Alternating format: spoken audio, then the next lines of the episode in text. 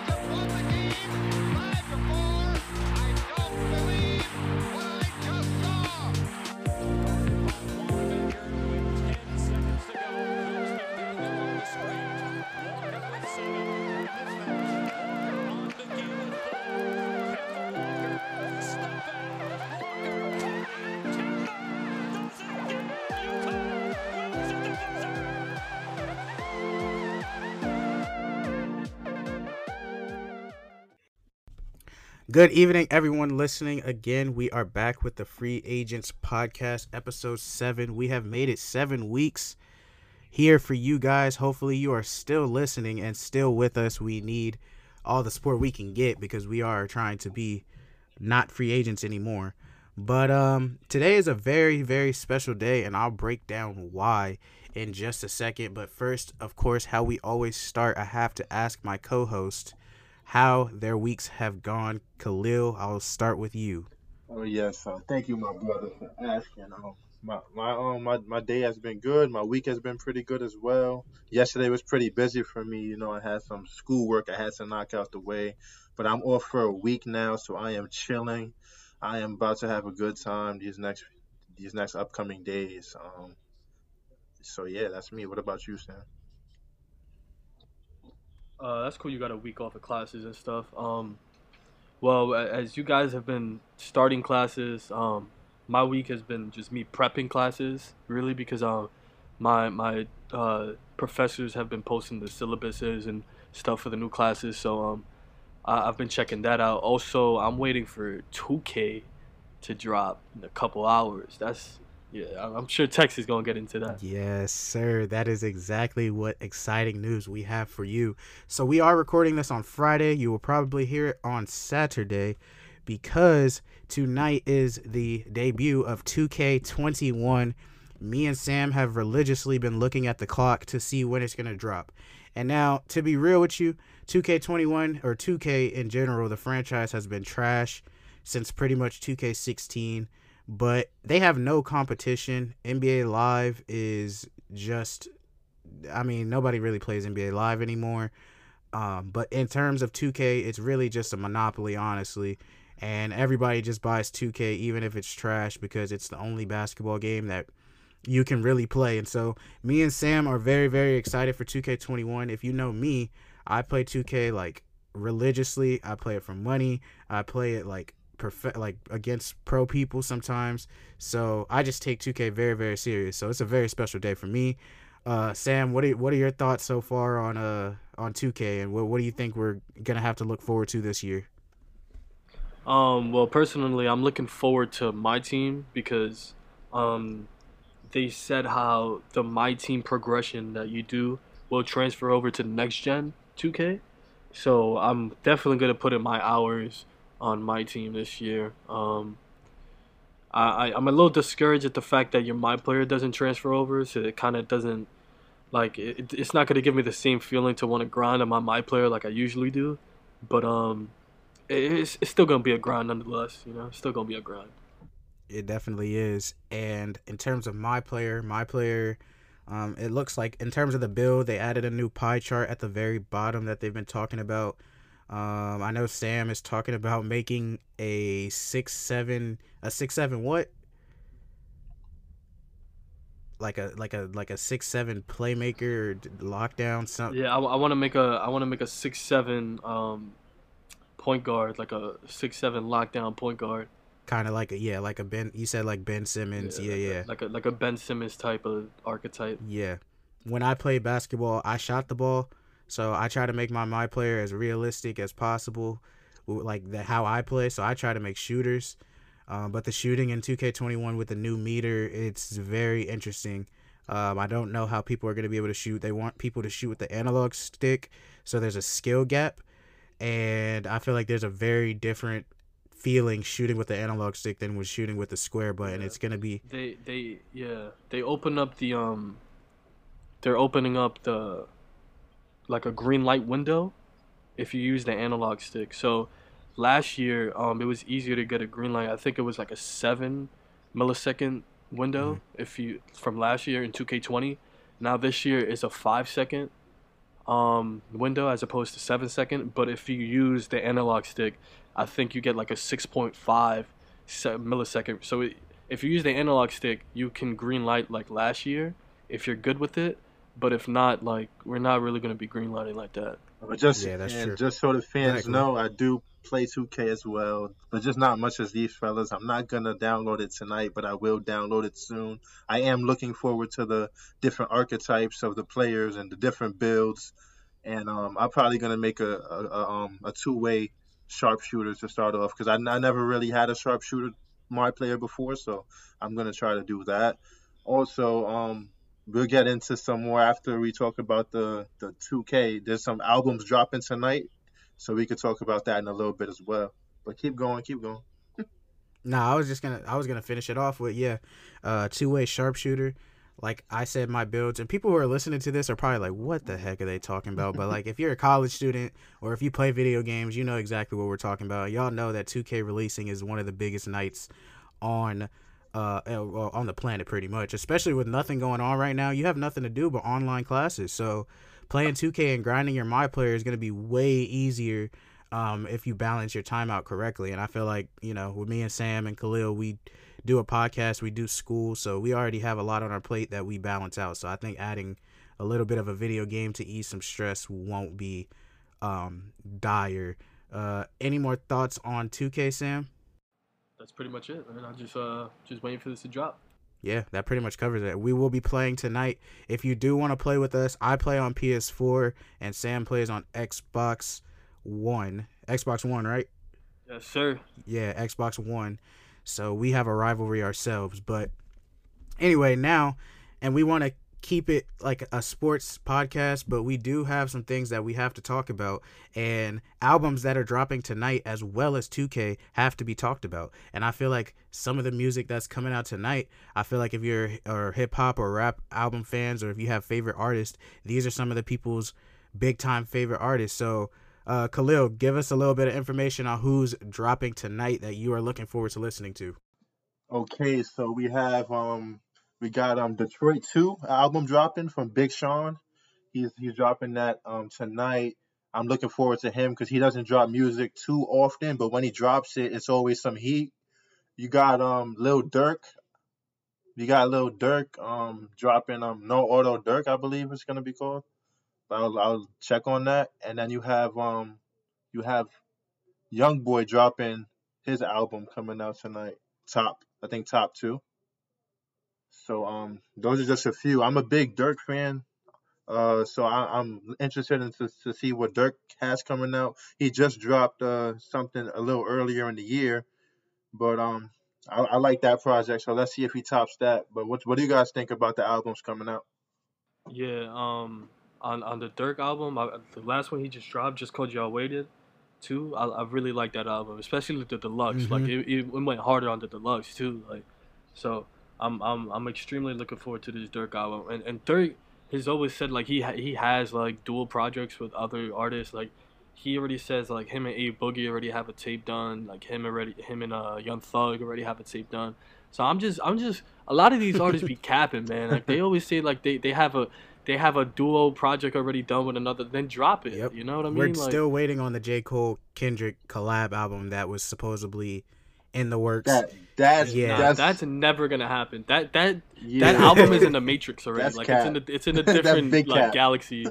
It's in a it's it's in a different uh yeah, it's just floating in this point. space. We we don't know what's happening with it. But um in terms of the music that actually is coming out tonight, I am excited to see what Big Sean has to say because a lot of things have happened um, in his life that he can talk about on this album. Obviously, rest in peace to Naya Rivera, who I watched a lot because I used to watch Glee. Yeah, I know people are gonna laugh. Yes, I did watch Glee. Glee was live. I don't care what nobody say. Um, Naya Rivera was a main character on that show, I respect it. and she was a big actor uh, that I like watched growing up.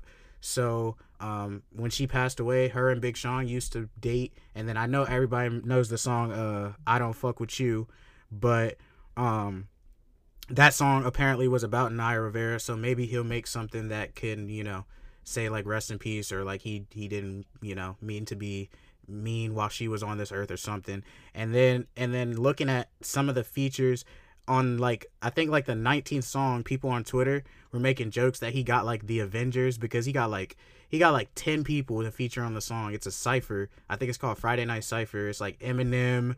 It's like Eminem, 42 Dugg. Like there's like like 10 people on it and then Big Sean. So they said he got the Avengers. Yeah, that's that's Yeah, yeah, that's yeah. Avengers Assemble. I mean, anytime he got Eminem on his, he had Eminem on the album before the last one, so I'm pretty sure he he's very close with Eminem, and obviously the Detroit roots between them uh, Yeah. come together. And then I'm looking forward to YoungBoy as well. He had one of the best albums last year, if not the best, but I'll say one of the best because of course we got to give credit to artists who drop some great music. So we will see whose uh whose album is going to be the best tonight. Who do you guys think is gonna have the best album out of everybody dropping tonight? Real quickly. Oh, that's tough. Um, Great question right there. Great question right That's there. That's a great question because Big you can't sleep on Big Sean. Um, but I, I like Durk. I can't be too biased though. Um, I, I think that I think that I, I'm gonna give it to I'm gonna give it to Big Sean. Actually, I think I'm gonna give it to Big Sean. All right, Sam, what you Um, got? Yeah, I'll probably give it to Big Sean too. If anything, it's just gonna be like a tie between Big Sean and Durk, just because I'm a little biased. Like I'm, I'm more of a Durk fan than I am a YoungBoy fan. So if anything, I'm probably gonna like the Durk project more than the YoungBoy project. But yeah, I'll probably give it to Big Sean.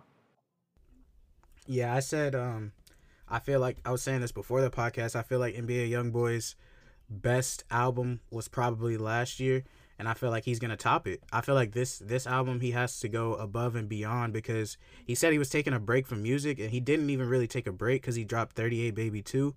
So he dropped an album when he said he was taking a break. I didn't understand it. And he also dropped the one with um Lil Top on it and and songs like that. So he's been dropping music, but he said he was taking a break. So I feel like this one right here, he put a lot of time into, and uh, especially with the scrutiny that he's getting from the cover, looking just like the Roddy Ricch one. Um, I feel like he this album has to be pretty tough. So we'll see what happens. And I feel like lyrically, Big Sean will definitely have the best album. I, I don't think Durk or uh, Young Boy can touch Big Sean lyrically. I feel like Big Sean's definitely a top ten. Like in terms of strictly lyrics and bars and wittiness, I feel like he's definitely up there um, with some of the greats that are rapping today. But uh, anyway, let's do what we do here on the Free Agents Podcast. We talk about sports. And last week we kind of were in a rush because we had to do things after, but now we are here to officially break down um, our fantasy football teams because we did draft. As my phone falls on the floor, uh, we did draft a our, our teams last week, and we all feel like we have a chance to win a chip. Sam said his or Sam's team was projected first. Mine is third, and Khalil's is sixth or fi- sixth or fifth. I believe. Six, Yeah, yeah. six right projections. now, now, obviously, projections are totally different from what can actually happen and people getting injured. But uh, Khalil, go ahead. I'll let you go first. Uh, go go ahead and tell me what what do you think is going to happen with your team this year, and uh, what are some expectations for you? Okay, so I went receiver heavy in my draft. I went receiver heavy to begin.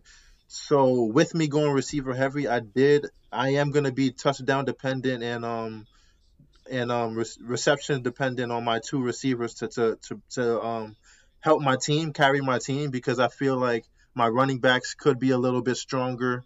But um I do have a, a good quarterback in Carson Wentz. But that we did. But then I just heard the news. My team has taken a couple of hits lately. Um, I heard the news about Jalen Reagor going out. That's one of his weapons. Um, so that that can affect uh, who he throws to and his stats. And then I had the news of Fournette going to the Bucks, which can be good or bad, but it could it could be the fact that he's going to get a lot less touches. It could hurt my uh, that's my RB two. It could hurt my my uh, running back, my my power in the backfield. Um, but I am confident in my receivers. I have Ty who's injury prone, but if he if he's healthy, he's one of the best receivers. Um, and I, I have AJ Brown and DeVante Parker on my bench, so I, I do like my receivers a lot. Um, yeah, that's that's what I got for you so far. What about what about you guys?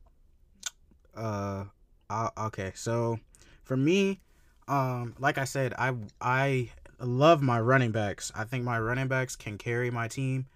Um, even without, and I have Dak as my quarterback, and Dak finished second in fantasy points last year, uh, only behind Lamar.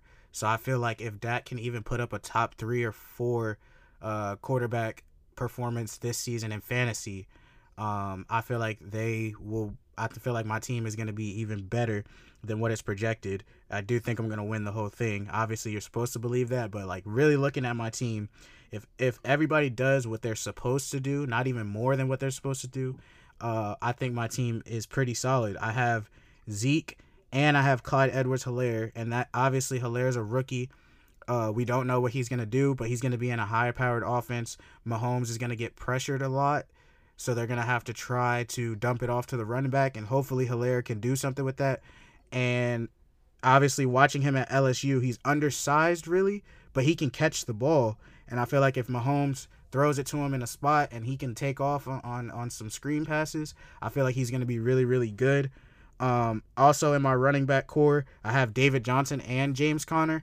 Now, obviously, you're gonna look and be like, well, both of them are very much injury prone, and both of them um are like I, they're like unknown factors. We don't know what they're gonna do. But if James Conner and um, David Johnson do what they're supposed to do, at least at a minimum, and they're both starters and they both play in pretty. I mean, the Steelers pass the ball a lot because of Ben, but the Texans are gonna have to run the ball um, a little bit more, especially without Hopkins. So I feel like David Johnson should have a comeback season, even though he's been hurt the last couple years. And then James Conner coming back, I just feel like since 2000 in 2018 when he put up those big numbers, I feel like he can do it again if he stays healthy. And one thing to look out for is he I'm pretty sure he's a cancer survivor. Um, so he might have the higher risk of getting corona, so he might have to opt out at some point, but hopefully uh, let's just pray and hope he stays safe. And then with my running backs, I also have Chris Carson. Obviously, the Seahawks are run heavy. He's going to get about 15 to 20 touches per game. And in PPR, that comes in so much. So I feel like Chris Carson is good. Then receivers, I have Mike Evans and Moore. And hopefully, Moore can get a thousand yards this season with Bridgewater, Matt Rhule as the quarterback. I know that's Sam's favorite team, and he has McCaffrey sitting over there. So we'll see. And hopefully DJ Moore can do what he's supposed to do. And then Mike Evans, I feel like Tom Brady, and we were arguing about this last week. Tom Brady is still a top five quarterback. I don't care what anybody says. He had no one to throw to last year, and he still got the Patriots to the playoffs, and he still got them in there as one of the best teams, and he only lost to a Derrick Henry. So, and that's who Derrick Henry beat pretty much two. Te- he beat two teams in the playoffs last year, pretty much by himself. So I'm not mad at the Patriots for losing to them. And then I have Noah Fant as my tight end, and we'll see what he does with Drew Lock and Jerry Jeudy. But uh, I'll, I'll let Sam take it away. I like my bench too, by the way. I, I got some pretty good pe- pieces on the bench, like Mike Williams and John Brown from Buffalo. And I also have Hollywood Brown, who's paired up with Lamar Jackson. I feel like they're going to have a great connection this season um, because Mark Ingram is a year older.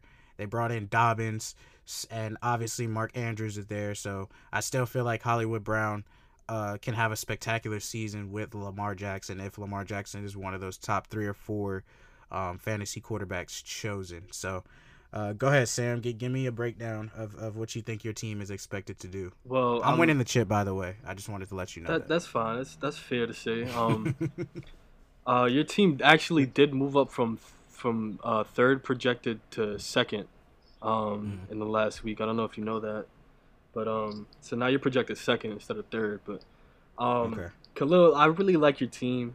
I really do. But given the fact that you have um, what is that like five players on your team already, that's questionable.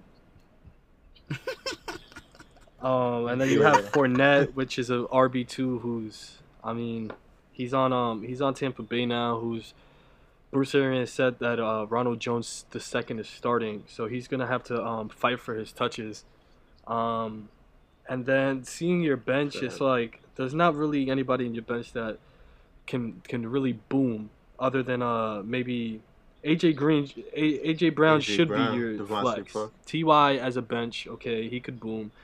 DeVante can possibly boom, but then that's pretty much it. Maybe JT, uh, Will Fuller. Nobody's scared of Will Fuller, uh, Jordan Howard, maybe JK if uh, if if Mark Ingram goes down, you know. Oh, Tex, you too. Like I, I'm, you know, your team is cool and all, but as you said, like if your team is like, if your team does what they're supposed to do, then like your team is gonna be nice. But David Johnson hasn't done what he's supposed to do the last seasons. Um, I, James Conner is like I'm not, I'm not really that worried at James Conner. The only person on your bench that I'm really that worried about is Marquise Brown, and like John Brown. The reason why I'm not really scared of John Brown is because now they have Stefon Diggs. Like, of course, it's gonna open up. They're gonna double Stefon Diggs, so it's gonna open up John Brown over the top. But he had a very good season last season, but he's projected to take a dip. And then Mike Williams is not playing for the first four weeks minimum. So that's why that's why like my my team. I just feel like my team is just starting starting wise and bench wise. Like like the thing I can say over you two is that I'm confident starting my bench as my starters, and I don't have a problem. You guys are gonna be like, okay, well, you know, this can probably happen. This can probably happen. Like I'm just I'm confident either way. You know, I feel like my team is deep enough to take me to the finals, and that's that's exactly what it will do. I, I I'm gonna say I disagree. Uh, I'm I'm confident in my bench. I'm confident that they're gonna have a good season. I feel like even though David Johnson, like you said, has been not as good, it's mostly because of injuries. And they traded DeAndre Hopkins to get this man. So if you don't come in and produce, not only does the Texans uh front office look terrible, which it already does because that was a dumb trade, but not only does the front office look bad, but himself, he's gonna be out of a job. No, no one's gonna take David Johnson if he doesn't have at least a, a okay season. And I feel like I can throw him in at any week, um, and not have to really worry about it if it's a favorable matchup. And same thing with James Conner. I feel like the Steelers don't really have a star receiver. Obviously, Diontae Johnson is pretty good, and Juju Smith Schuster is pretty good but I don't think Juju Smith is a star receiver. So they're gonna have to hand the ball. And Ben Roethlisberger is 38 years old, right? He's he's 38 or 30 37. He's in that. Yeah, he's getting he's- up there. Yeah, around there. yeah, he's up there in age, so he's not gonna be throwing the ball as much, and he's coming off of an injury, so they're gonna have to run the ball. And I feel like if they get anywhere near the goal line, James Conner has doesn't have to share touches with anyone. So I feel like he's he's a confident player. But I I, I have Zeke Helaire and uh Chris Carson, so I'm not really worried about having to play them. But if I do, then I'm I'm confident in them. I am confident. I don't think that Christian McCaffrey is going to do as well as he did last year, but I still think he's going to produce as much.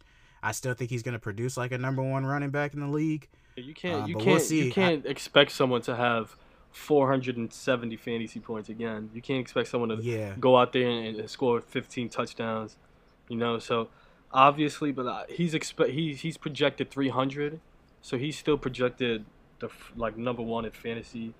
I mean, he, like my my running backs, like I have like my one or two running backs is gonna be my one or two running backs for the entire like Aaron Jones and Christian McCaffrey are gonna produce so much, and it's gonna be like that's that's they're probably just gonna be RB one and RB two like for the entire season. That's how they ended. They was not. RB RB one and RB two. That's how it ended last season. Was Aaron Jones Zeke and is Christian better than Aaron Jones. Christian McCaffrey. Zeke is. I'm not. I'm not gonna sit here and argue Aaron Jones is better. But when it comes down to it, Aaron Jones can score more points, more score more fit, like he did last season. He can do it. So that's why my RBs like I have I have zero problems with RB. The only the only iffy problem I have is my flex. And right now I'm, I have Robert Woods as my flex, who's a top 15 receiver. So and that's that's the reason why it's iffy is because he's top 15.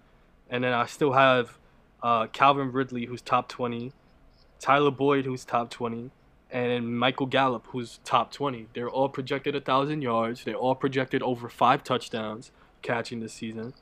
Um, so uh, there's no there's no reason why my team doesn't take me to the finals, like at all. Okay, we're gonna see. I, and then just to note, I do have Joe Mixon on my team, who just signed a big deal. Um, he's the mo- he's the one co- one running back that I am confident of. I think he's gonna have a big year and PPR. So we're gonna see how that goes. We'll see. Khalil's team is definitely under a lot of pressure right now with a bunch of movement, but you never know. If everything settles before the season starts next week, then his team is set, and we will see. We'll keep y'all updated on who's going through. Um, let's hit this really quickly. Fournette goes to the Bucks. How do you think that that is going to affect that division?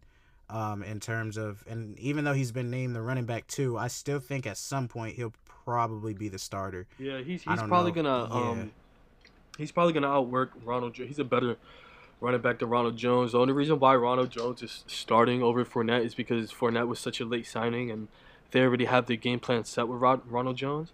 Um, so I th- I do think maybe by week three, four, Fournette will probably uh be out carrying Ronald Jones. Um, but it does it does help the Bucks a lot. It gives them depth uh, with running the ball, which they like. We, we know Bruce Arians likes to run the ball. We know he likes to run the ball a lot. So um, they're in a problem there. And they can also run the ball a lot while still giving Brady 37, 38 uh, passing attempts a game, uh, as, lo- as long as their defense is staying off the field. Um, so it does it does. I, I wouldn't say it shakes the division up, but it makes the Bucks just that much more of contenders because they have um they just have on their offense they just have so much depth on receivers on tight ends because they still have Gronk and OJ Howard receivers. They have Mike Evans. They have um I'm surprised they got rid of Breshad Perriman last season. I thought they were going to keep him but they still have Chris Godwin. And then um so with Ronald Jones and Leonard Fournette you have two starting running backs uh they just have depth on depth on that offense Yeah, so I, I do like the signing of. I think it's going to help them a lot. Um, obviously, Fournette's going to have to work his way up the depth chart as as weeks go by, but I think he'll he'll have no problem doing that. As he as Sam said, by week three or four, he should be getting the mo- most of the carries. An interesting thing to note is that when he when he was in the at the Jaguars, they threw a box at him about forty seven percent of the time. Defense threw a box. They only did. They only threw a box at Tampa Bay 21% of the time last year, since they were like th- throwing he- throw heavy, and since they're going to be throw heavy again this year. Whenever Fournette does run the ball, he doesn't have to worry about a box being thrown at him all the time, and he's going to have more room to run. And he did still run for a thousand one hundred yards last year with the box thrown at him. So I feel like his numbers can still still be pretty good this year. That's a very good point. That's that's actually a really really good point. He could, um, if there's no like box stacked on him, then he he should be able to break out and have a really really good year, especially with Tom Brady because everybody fears him. The thing is, will they have him as a third down or goal line back because he is Mhm. bigger than Ronald Jones, Yeah. or is he gonna actually? Like Sam said, out snap uh, Ronald Jones as the season progresses. I think I think definitely at first, like even beginning of the season, if he's not getting all of the snaps, if he's the RB two, they get definitely will use him as a goal line back because even though he only had three touchdowns last year, the, the his first two years in the league, he was known as a guy that was that had production at the goal line. So I feel like he he'll get back to that this year. and Bruce Arians did come out on record and say uh, Ronald Jones is still their guy in quotes. Um, so we will see who the running back is as the season progresses. I feel like it helps the Bucks a ton because you have a you have two solidified people and you also got LeSean McCoy back there um, just in case. So we'll see what happens. Um, this is Khalil's question of the week, which is a very good question or uh, something we have to talk about. Cam Newton officially named the starter today. Um, and the question is is he under the most pressure to perform this year? For me, I'm going to say he's not I don't I honestly don't think Cam Newton is under a lot of pressure. I, I really think he has nothing to lose. He should go out and play freely. He already was out of a job pretty much. The Panthers pretty much just shipped him away or, or got rid of him for nothing pretty much. Even with and I think him and McCaffrey could have been a dangerous duo if you if you used them right. But um, I think Cam Newton. I think he, I don't think he's under pressure. I think he he goes out, he plays freely, and I already told everybody if you've been listening, I don't even think the I don't think the Panthers are. I mean the Panthers. I don't think the Patriots are going to be very good anyway. So I feel like he just needs to go perform and just try to make himself look at least like a starter, or at least he can fight for a job because there's quarterbacks coming out next year, um, like Lawrence who like uh, Trevor Lawrence, who are trying to take starting spots, and uh, the quarterback position is already scarce in the NFL. It's very very hard to make it after a third time getting cut as a quarterback. So I don't know if he's under pressure to perform. I feel like he needs to perform freely. Uh, Sam, what you what you think? Yeah, I'm gonna disagree with you. I think um, Cam Newton is under a lot of pressure. Um, as you said, quarterbacks don't really get a third chance. So if he doesn't perform this year, then he probably won't get a third chance. Um, if Cam Newton doesn't perform in a Patriots jersey, this might be the last time you see Cam Newton in the NFL. Um, it sucks to say, but like, and I'm, I'm, I'm, I'm I, I would admit I'm Cam Newton fan more than anybody. You know what I mean? So, like, he is under. I wouldn't say he's under the most pressure of any quarterback. I'd say that's probably Mahomes, given the fact that he signed such a big contract and he is the reigning uh the reigning champ. Um, I think Mahomes is probably under the most pressure, but Cam Newton is also under uh, in a, an immense amount of pressure. Um, if he doesn't perform, then his his career in the NFL is in jeopardy. Yeah, uh, I'm gonna have to agree with Sam on here. Uh, definitely, he's under a lot of pressure. I think because of the fact that he he did have some injuries that he has to come back from. He's being he's he's in a program like the Patriots, who they always expect a lot. Like like you see how much they expected out of Tom Brady, and you see what he done there. So the pressure to perform in in a Patriots uniform is definitely a lot. He's um he's had success with the Panthers, but he hasn't had success in about two or three years. So this is like his like like Sam said, this is like his third team, his third I mean his third chance, and like if he doesn't perform well this time, then I don't know. His career might be on a downfall. He might be either a backup or out of the league soon. So he has to perform really well this season, I believe. I just feel like he's. I feel like he shouldn't have pressure because he's set up for failure. The Patriots don't have anyone really to throw to. I guess if you want to consider Edelman a, an elite target to throw to, fine. But other than that, yeah, they just got they just kill, got rid of Mohamed Sanu too, right? That yeah, so like I feel like he he's set up for failure. I feel like he doesn't have no one to really throw to.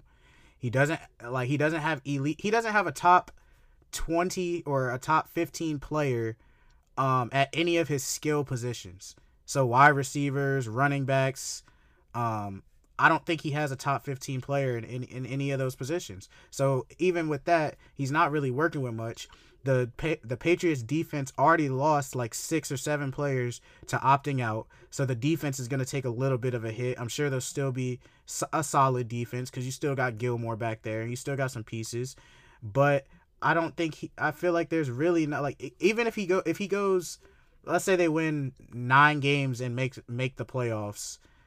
I feel like that I feel like that's a good season. I feel like he didn't he didn't have any pressure on him if he does that. But if he were to win like 5 or 6 games and I'm I wouldn't blame him. I can't blame him for having no one to throw to as a quarterback. I can't blame him for having running backs who are not top 20 in their position and they run running back by committee. And you can even say James White is a solid running back, which he is, but he's not like you don't you don't stack the box and say, "Oh my god, James White's about to kill me this week."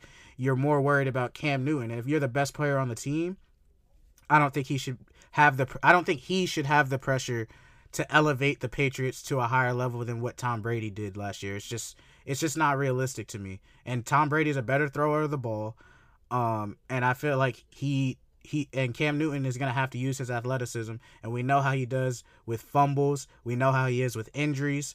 So if he gets injured, then like I I, I don't know. I just feel like this year is kind of set up for him to fail. Yeah, so. no, you made a very good point. Um, given the fact that the defense was better last year and how Tom Brady, you know, was doing Tom Brady things. Like obviously, you can't expect you can't put on a Patriots jersey, uh, replace Tom Brady and expect to do Tom Brady things. Like nobody's set up like that.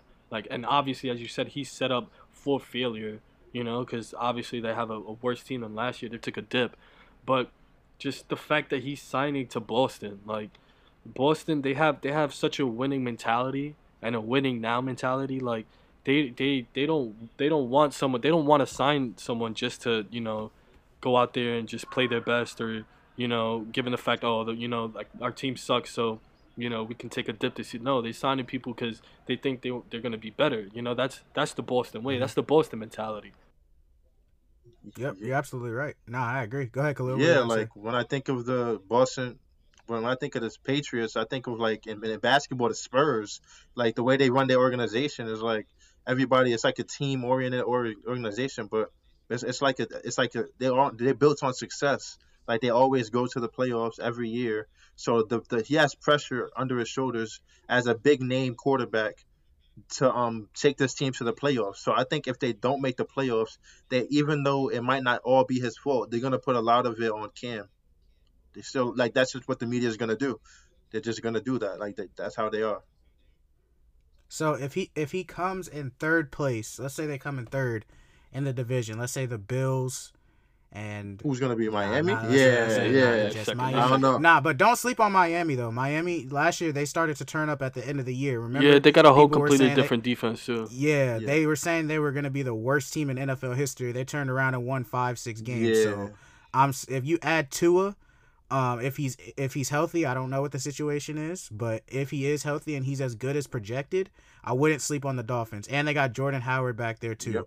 so I feel like the Dolphins could compete with the Patriots. If it, it just depends, but uh, it, so if he comes in third. You think that's a you think that's a failed season for him, even if he put he puts up numbers himself? If they if if, if the season, bro. Patriots if the Patriots don't have anything more than nine wins, like if they if they don't have ten wins, it's a failed season. Okay. Yep. Yeah, I, I just I just feel like that's not fair. I feel like that's not fair to Cam Newton. But I understand because you're right, the Patriot way is, and you're right too, Khalil. Like the Spurs, like you're expected to at least compete, at least get your team to the playoffs. But I just feel like he doesn't have, he doesn't have what he, what he needs around him, uh, to do it. Unless he just go, unless Cam Newton just puts up crazy numbers, I just don't think he has enough around him to help him. But we'll see. Belichick's one of the greatest coaches of all time, if not the greatest. So maybe he can, I don't know, boost Cam into a great position. Um, now we're gonna quickly go through some early season predictions. Um, Sam, go ahead and start us off. What are some predictions you got um, this year? Well, um, I have first off, I have yes, Panthers fan, yes, Christian McCaffrey, but um, I have him back to back being the leading um, scrimmage yards, uh, back to back. I, think he could probably put up like 2200 2300 similar to last year. Maybe not so much a thousand a thousand. I'm not going to say he's doing that. But um, i think he will back to back be um, the scrimmage yard leader. Um, yeah, I, I think. Um, also, I also think Joe Burrow is gonna turn a lot of heads this season. Um, I'm not saying he's gonna just go go to Cincinnati and start winning ball games, but I think um, he's gonna go out there and perform at a high level, at a very at an NFL starting quarterback franchise high level. What do you guys think? Well, I I I have um a couple of predictions. One of them is minor. One of them is a bold one. I'll start off with the minor one. I got a, I got a, the one with the I got Jerry Jeudy. I've been high on them. Texas knows. Um, since Yep. Sam knows too. Uh, before the draft, since he was at Alabama, his route running is the best I've seen from a from a rookie in a long time. Uh, there's videos that's been posted on Twitter like preseason, his workouts and all of that stuff. I, I think this kid is going to be special. I think he's going to be rookie of the year. Honestly, if if, if not Burrow, it's going to be uh, definitely him on offense. Um, I got him going for a, a thousand yards as a receiver as a rookie. Honestly, and I I got um my bold prediction. I got I got um Patrick Mahomes going off, regaining MVP, and uh, I got them the, the Chiefs actually winning the Super Bowl three three years in a row. I think they have the Whoa. youth. They, they have they have the youth. They have they have the youth. These guys that that, that are on contracts, they're still young. They have their core. They'll still have their core signed. Tyreek Hill's still young. Sammy Watkins is still young. Travis Kelce's still in his prime. I think these guys are still getting better too. So I think I think they'll win three years in a row. Wow, that that's a very bold prediction. That that that that's a very bold prediction. I'm not even gonna lie. Uh, for me, um, in terms of what I think this season, what's gonna happen this season, one, I think the Cowboys are going to win 12 games. I think that the cow I think that the cow I think the Cowboys this year have the right like even though last year they had the right group, they didn't have the right coaching staff. And I feel like this year Mike McCarthy's going to come in and obviously Mike McCarthy's not, you know, a Super Bowl, you know, man that goes to the Super Bowl every single week. He didn't take Aaron Rodgers to the Super Bowl every week, but I don't think he's coached as much talent as he has on this Cowboys team. And with the addition of CeeDee Lamb, um, and then you're returning, you know, Gallup for another season and Cooper, who I said last week I think is going to play much better on the road because he was trash on the road last year. If you just look at his stats, getting like 26 receiving yards against the Eagles and stuff like that, like I feel like that's not going to happen this year. I feel like he knows uh, what he's going to do. And and that's that's another thing I forgot to touch on. Who's under the most pressure to perform this year? And I think the answer is Dak Prescott. And I think he's going to live up to the expectations. I think Dak Prescott knows he's trying to get this contract, and the only thing he can do is play for it, really, because if he has a bad season, he might be out of a job too. And they brought in Andy, Andy Dalton to back him up, and not like Andy Dalton is some savior of a franchise, but Andy Dalton's not a terrible quarterback to have. And I feel like that is a very bold prediction that the Cowboys win 12 games because they haven't, yeah, they haven't done that in a very long time. I disagree. You disagree? Go ahead. That- Go ahead. Tell me why. That's very bold. We because how many times have You we? just t- said the Chiefs are going to win three No, straight Super no Bowls. team You has ever won three back to back to back Super I'm saying. Bowls. He just- I think how they'll be the first. say- team. They'll be the first. They'll be the first team, bro. They'll be the first team. But If he but did- the, nah. the last time, bro, the last time we, we always talk about the Cowboys every year. I'm gonna go on my Stephen A. Smith shit. I'm gonna I'm gonna get my cigar and put my cowboy hat on, man. Um, you talking out of your mind, like the fucking Cowboys. 12 games. They have they're always set to do good, and we they do bad every single year. They didn't even make the playoffs last year. They probably should have won 12 games last year, and they didn't. So You don't think I know this, Khalil? My dad is a Giants fan. I watch the cow. The Cowboys do this every single year. They let me down. The cow the, the Cowboys are, are more it, it's more possible for the Cowboys to win to have a 13 and 3 season than than the than the Chiefs having three back to back. That's yeah. No, That's, that's, true. That's That- true. that- that- obviously, but I, I'm just making a bold statement. I just wanted to spice it up a bit. Given, but I think given the fact that the that the Eagles have injuries now, like they can like the Cowboys can sweep that entire division. exactly. Like they can take two games on Washington, they can take two games on, on the Giants, and they can take two games. That's six games. They can do that. Like Like they're not because they're the Cowboys, so they're not. I mean, that's facts. I, I can't even argue that. I'm not going you to say, can't argue. Uh, yeah, exactly. I'm not. I'm, I'm not going to sit here and, and say that the that the Cowboys are going to be great. The Cowboys are going to do this, this, and that. But they can win 12 games. Like that's not impossible. They can, if you can. look at the team, like the reason I say that is if you look at the teams that they play outside of their division, I feel like they can win most of these games. Like, all right, they play the Rams, Falcons. I feel like they can win those games. They play the Browns, they can win that game. Cardinals. no, yeah. Th- but these, but like that's what I'm saying. These are all games where like if it's the Cowboys, the Cowboys that we know, they'll end up losing to some of these teams that you know they shouldn't be losing to.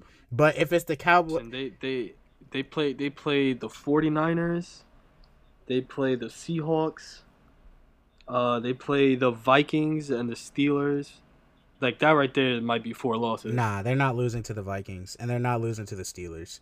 That right there might be four losses. Nah, no, No, way. on, on, on paper, on, on paper, they should win 12. That's though. what I'm saying. On paper, that's why I, it's a, it's a, and the crazy thing is it shouldn't even be a bold prediction because their talent level is there, but it's a bold prediction because it's the Cowboys and the Cowboys haven't won 12 games. Well, they won 13 in 2016. That was the last time they won uh, you know, 12 12 13 games. But now I feel like this I feel like this is the season. Dak is under Dak is under pressure and Zeke is already a top five running back for sure. You got extra receivers. You have one of the best lines. Your defense is back to being healthy. Um, with Vander Esch there in the middle, you got your team set. And I feel like there's no reason that the Cowboys shouldn't win double digit games. And I gave them 12 because I only I only see four teams that I think really could beat them uh, if they play how they're supposed to. So we'll see what happens. We will see. That is a bold prediction.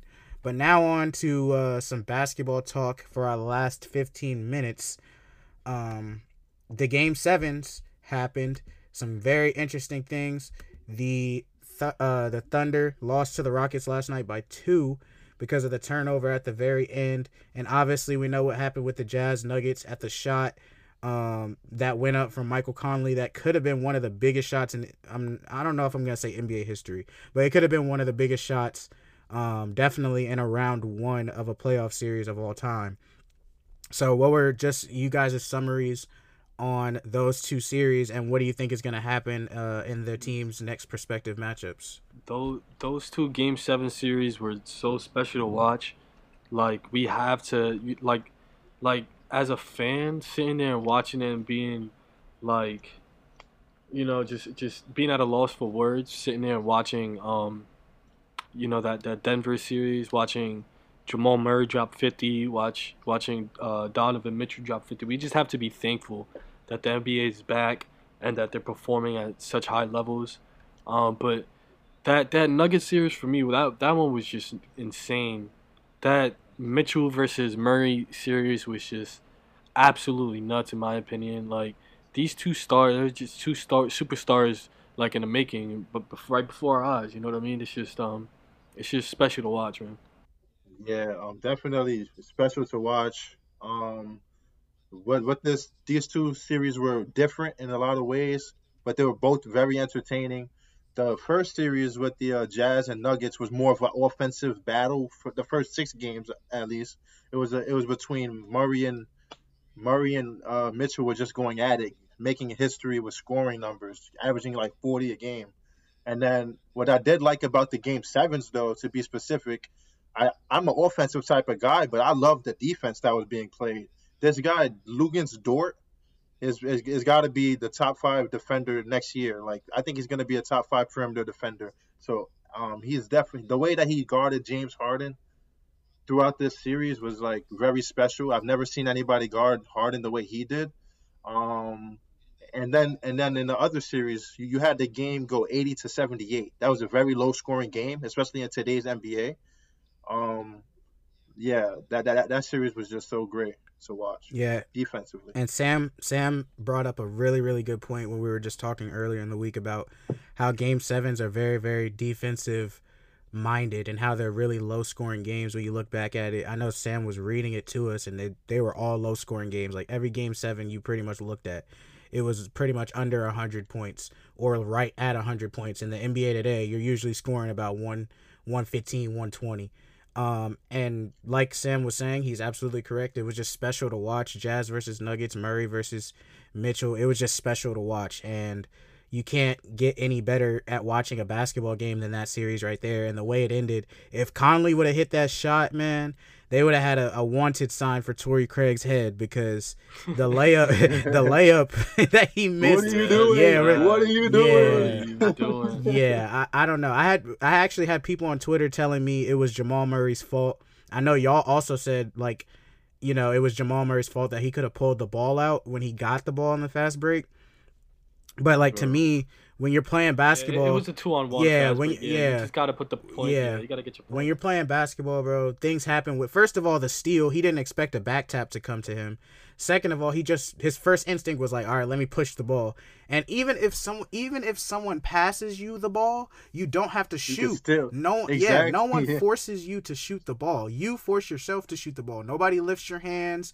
Nobody goes up for a layup for you. You do that yourself. So that's why I blame Torrey Craig more than anything. No matter what happened in the situation, he missed the layup and they came back down and Mike Conley obviously missed the shot but that would have that oh my god Torrey Craig I would have felt so I already saw um a video of Jamal Murray saying on the bus if he would have if they would have lost that game that he would he would have been going to jail for murder on Torrey Craig so seeing that video Um, you know, just helps helps with my argument a little bit. And then Rockets Thunder, AAU kids, anybody who's listening to this, anybody who's who enjoys our podcast, if you don't listen to anything that I say, listen to this.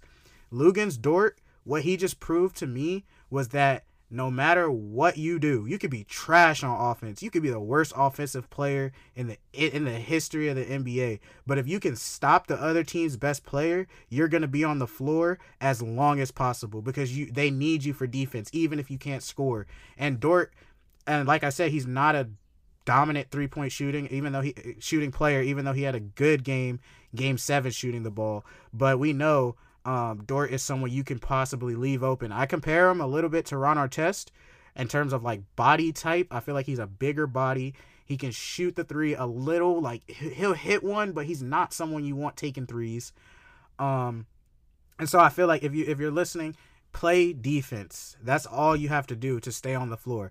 Play defense. I know future thing. Let's God forbid anytime soon. But whenever I do have a kid or a son or a daughter I will make sure to bash in their head every single day to play defense because it's going to keep you on the floor and that's what Dort taught me throughout that series. That's what I that's what I got from that.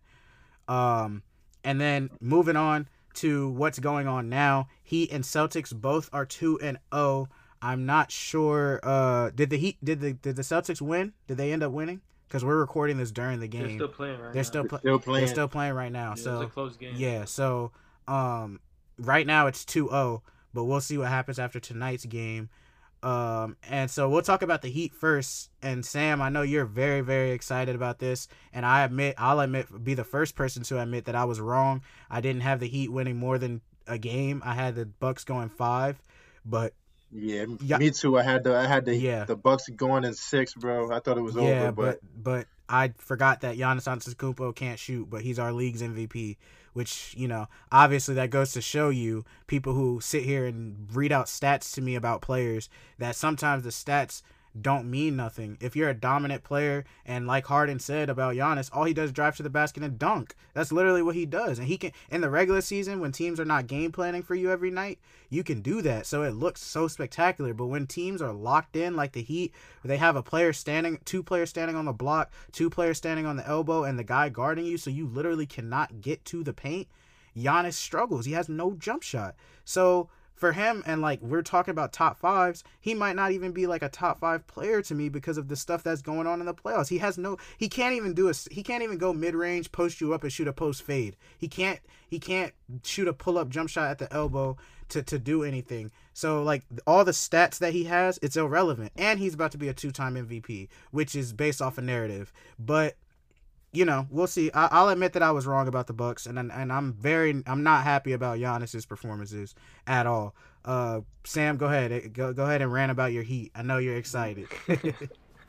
Miami's defense, um, right now it looks top three in the league.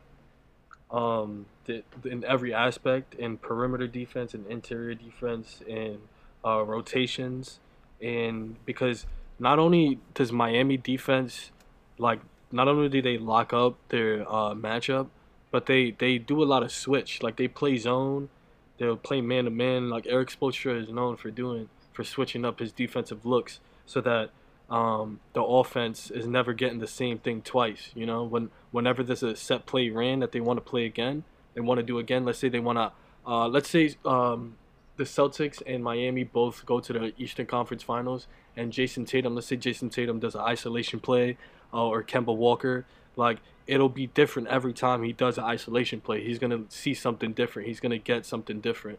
Um, Miami, Miami's defense is so good at making the opposition feeling uncomfortable on offense, and um, I feel like their defense is top three in the league right now. yeah, I, I agree with um everything that Sam just touched upon. Um, I I do I do want to see what's interesting to me in the next series because I think that once the Heat close out the Bucks and the Celtics close out the Raptors, respectively, I, I think that um they're gonna put Jimmy Butler on Jayson Tatum. I think that's gonna be a very good matchup, and I, and let's see if uh, Jayson Tatum could get the best out of him, or if Jimmy could get the best out out of Tatum. That's gonna be that's gonna be the matchup of the series to watch. That is going to be a very very um, intriguing matchup if the Heat and Celtics do meet in the next round. Like I said before, I had the Celtics going to the finals against the Lakers since the beginning. I never believed in the Bucks, but I did believe that they would beat the Heat. And now, if if Giannis loses in the second round, um, which is another good question, what does this do to his legacy if he goes out um, early, Khalil? Oh yeah, so yeah, this is the question I had for the um for the podcast for us today that I, I thought would be very um interesting. I wanted to hear what you guys say. Um but definitely I think that uh this would put a little tear in his legacy because he is in his like seventh year now. He's at the point where he's supposed to be getting to the chip, especially since the East is weaker than it was. I, I feel like the East is a little bit weaker than it was, and he should have no problem getting to the championship. You know, like him being an MVP type of player, defensive player of the year, getting all these accolades, having a team built around, you know, you have some, you have shooters. that It's built the way you want it to be built, and you still don't go to the championship. You don't even pass the second round now. It's like it makes you think like, can he can playoff Giannis perform, or does he need a superstar? There, there was a there was a um something on um Twitter I heard today about Pippen saying that like is a Giannis Giannis like Pippen? Does he need a he needs a Jordan or something like that? He needs another player that's better than He him. needs the Warriors. Yeah, I think I think he, yeah, Texas. He thinks he uh he need, he should go to the Warriors, and that's an interesting thing that we could talk about too. Uh, if he's gonna go, I heard today he might go to the um to the Raptors or the Heat. They're interested in him, but yeah, I, I don't know. I think his legacy definitely takes a hit, man. What do you guys think? Um, I think his legacy, yeah, obviously it's definitely gonna take a hit, and he's gonna start joining uh people like Harden and Westbrook about not performing in the playoffs um, when your team needs you to, and I feel like Giannis, he not only not only is he about to win back to back MVPs, and he has a defensive player of the year, but if you look at the list of people who are on that, like who are on that, and you have Michael Jordan, you got Hakeem Olajuwon, you got players like that um, David Robinson, another one, and then Giannis. All four of those players, right? Obviously, I would I would say that Kareem's up there too. yeah, Yeah. yeah, Yeah, Kareem. Kareem. Kareem's up there. I don't. Does Kareem have defensive player of the year? I I think he has Uh, one or two, one or two I don't think early, he very has- early in his career. okay. If he if he does, I'm gonna have to look it up. I'm not sure if he does, I'll but look it up right now. But um, like the players that are on that list, he needs to, if he wants to be like a top ten player all time, which is Giannis, which Giannis is projected to be, he's gonna have to start winning championships. He's gonna have to start doing something, and he's supposedly the best player in the world if he's winning back to back MVPs and Defensive Player of the Year. So if you win MVP. Technically, that means you had the best regular season, which means you're already a top five player. Then, if you win Defensive Player of the Year, that means you're a two way player who can do everything, which means you definitely should be going to the finals in the East. There's no excuses for anything. So, yes, his legacy And, takes a hit. not Go ahead. it's not gonna get it. It's not gonna get any easier because you got the Nets coming And- in next year in the East with uh, Mhm. KD and Kyrie and those boys over there. I, I'm I'm excited to see that. I'm a New Yorker, so I'm gonna be going to some Nets games next year for sure. Oh my goodness, I cannot wait. Yeah, I, But um, I'll see you there, Khalil. I I no we look. I might not. nah, low key, low key. if there's a Christmas break or something and they play um during Christmas and all this Corona stuff is gone, or at least you know slow down a little bit, I would definitely take a trip down there to watch a Nets game with y'all. Um, ju- just, let me know, I'll book yeah, it. I'll definitely. So so I'm gonna I'm gonna bring something up that we that we didn't talk about. I just remember now. Mm-hmm. Um, so my boy brought up something a couple weeks back. He was saying so once this season is done, um, and they want to start. They're looking what to start the new season maybe like what February March maybe even January right yeah, Yeah, yeah, like, something yeah, around there. They- December, It's gonna gonna- be- yeah. December, it's gonna yeah. be extremely tough because he also brought up the fact that the Summer Olympics are gonna be played Yeah, next summer. So if they start a season January, February, March, it's gonna go into the summer. That's gonna be Mm. weird to play out because a lot of players are gonna be playing in the in the in the Tokyo Olympics. yeah. Well, Yeah, last that's gonna be crazy. I was gonna say last year, uh, when they did like the, I think they did like Olympic pre-trials or whatever. They they had the USA team. Most of our stars haven't really been playing in that. Um, if it comes down to it, obviously they will probably choose like regular games, and we'll probably just send Yeah. people who didn't make the playoffs or something. But I, I'm pretty sure like Steph already like said he was playing. Like Yeah. he wants to go to Tokyo Yeah, and play. I'm sure, like- like, so Our yeah, if he takes initiative, a lot of other players are gonna do the same. yeah, our our like stars will probably play in the Olympics if they can. Um, but like you said, Khalil, watching the Brooklyn Nets, and we were talking about it, and it was a huge, huge signing today, which sparked some debate on First Take, which we are going to talk about. Steve Nash sir. is the official head coach of the Brooklyn Nets. Uh, me, I'm a huge Steve Nash fan. Like Kobe and Steve Nash are one A, one B in my like favorite players to watch all time. I painted my room purple and orange for Nash before. I had a Nash jersey. I have a Nash little cover. I have Kobe stuff. So like between Nash and Kobe, and then watching them battle in the playoffs all the time, um, they're they're definitely two of my favorite players. And to see Nash be a head coach now, especially for Kyrie, I feel like this is gonna benefit him the most.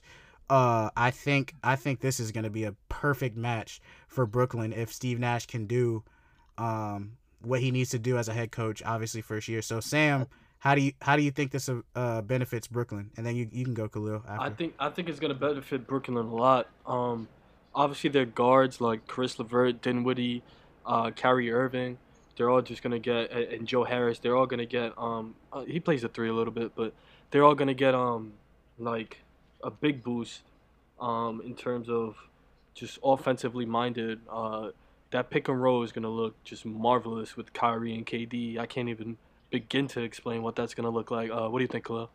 Oh yeah, GP. Yeah, definitely. Um, that that pick and roll is gonna be crazy. Even with Kyrie to Jarrett Allen and the bigs, DeAndre Jordan throwing lobs to those guys. Um, I, I feel like I, I really want to see. I'm interested to see how he is gonna be as a coach since he's gonna be a first year coach. I, but I'm also very excited. I think he's gonna take some stuff that he learned from the Phoenix Suns when he the, some of that offense that they ran there. I think he'll he'll implement some of that into his uh schemes, but he'll he'll switch it up he'll switch it up a little bit, obviously, but because you know nobody wants to coach just like D'Antoni. You know what I'm saying? Mhm. Like that. That's that's that's not going to give you championships. But um, he, he's I, I'm interested to see how he uh, brings some of that Phoenix Suns type of offensive mindset in, into the into the Nets. Well, Nash. Uh, I mean, uh, if you if you didn't know, Nash was the one who came up to Mike D'Antoni and told him, "Hey, let's run this offense," um, because I think it's gonna work because of the speed of play. But obviously, like you said, Nash is probably not gonna run a seven seconds or less offense when you have two of the best pure scorers in Yeah. the NBA. I do think that their half court offense is going to be unstoppable. I think there's really nothing you can do in the half court because when you have Kyrie, even if you have a Kyrie, DeAndre Jordan, And the Caris LeVert. yeah, I was gonna say if you have Kyrie, Caris LeVert, KD, DeAndre Jordan, and, and any other piece, team. you literally cannot help on anyone. Like there's really nothing you can do um, to stop all five of those players from having a, solid game. And I feel like, like I said, helping Nash is one of the best shooters of all time. And I'm not just talking about like, you know, just like strictly just standing out there shooting, but in terms of every single time Steve Nash shoots the ball, it's either a swish or it's hit, or it's gonna hit the rim and miss. It's it's it's one of those two. And there's a reason he's in the 50 40 90 club twice. There's a reason he's one of the best free throw shooters of all time. There's a reason he's one of the best three point shooters of all time. Um, in terms of just pure shooting, and I feel like that's gonna help Kyrie's game uh so much. And I feel like it's gonna help Kyrie as a point guard so much because of the pick and rolls and the way Kyrie is gonna be able to manipulate defenses. And I feel like Nash is not really even going to have to do that much. You have two of the best scorers of all time, two of the best, actually, yeah, two of the best scorers of all time on your team. So, um, yeah, I feel like it's, yeah. it- Just to, go ahead, go ahead. to see where like to see where the Nets were like four or five years ago to where they are Mhm. now. What the what, what the GMs, the, the movements they made with the GMs, the ownership, everything that they're doing, the players, it's just trending in the the right direction in so many ways. So I'm just happy for Brooklyn's organization, and um, I'm happy for Steve Nash, and I feel I hope that the that the Nets um go to the championship next year. So, so now everyone in New York is a is a Brooklyn Nets fan, huh? I'm not a fan. I just want to see them in Nah, the I understand. I understand. I'm just saying. Now I'm gonna go to New York and see. When I was down there last time, when I was actually when I was leaving the train station, everybody had Brooklyn Nets jerseys on, and I'm like, bro, now everybody's a Nets fan. Like the Nets weren't even in New York like three years ago. they were in Jersey, but now, yeah, everybody's a Nets fan. So it's it's gonna be cool to see. Sam, any last thoughts on the Steve Nash? Oh yeah, I have one more thing to say. But any last thought thoughts on the Steve Nash signing? Uh, I'm just excited to see how it's gonna play out, man. Yeah, I'm ex- I'm very excited too, and I I love Steve Nash. I hope nothing but success for his coaching career. And the one thing that I did want to bring up before we head out, uh, to Stephen A. Smith, I t- saw him talking about it earlier, saying that like race had a part to do in this, uh, or had some type of had some type of part with this signing. And I, I honestly I don't like sometimes yes obviously um, minority coaches and black coaches don't get the same opportunities that you know some of these other coaches do. But i do think in terms of this signing this specific one i feel like there was no it had nothing to do with race. It just literally it was between first of all they're they're the people that they were looking at was Gregg Popovich um and jason kidd. Those were the two main names that you were hearing and then Steve Nash. Now, obviously, Steve Nash and Jason Kidd's games as point guards are very similar, uh, and Nash, of course, shoots a little bit better, but they're very similar point guards. They like to distribute the ball.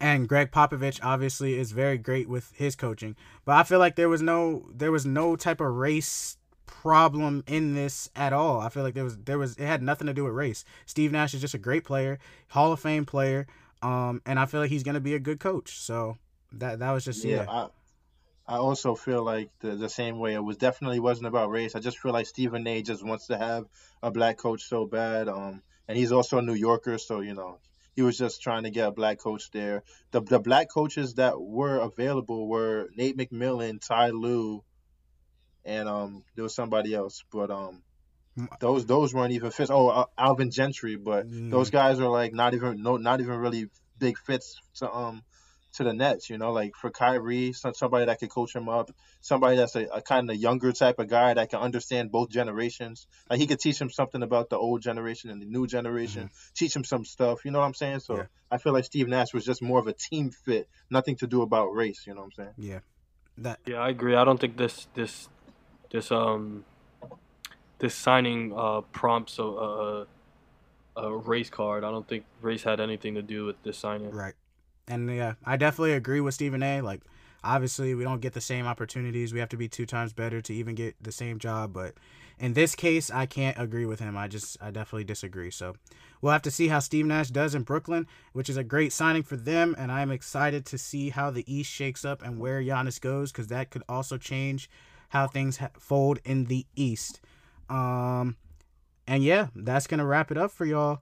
Um, we Now let's get get our 2K yeah, on right yeah, now. yeah. Me and Sam are definitely just waiting. 2K That's yeah. That's all we're literally waiting for. Is We're gonna be 2K clock. bumping you. We're having a listening party. You're welcome to join us. Oh yeah. We're ha- well, by the time they hear this, the listening party will be over. But we are.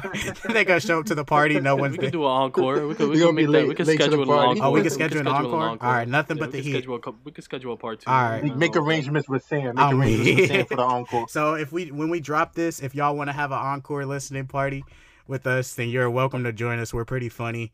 Uh, we're gonna have a couple of uh, drinks in our system, so that'll help even more. Um, but yeah, that is gonna wrap up the free agents epic uh, epicode. What the heck am I talking about? I didn't even have a drink yet.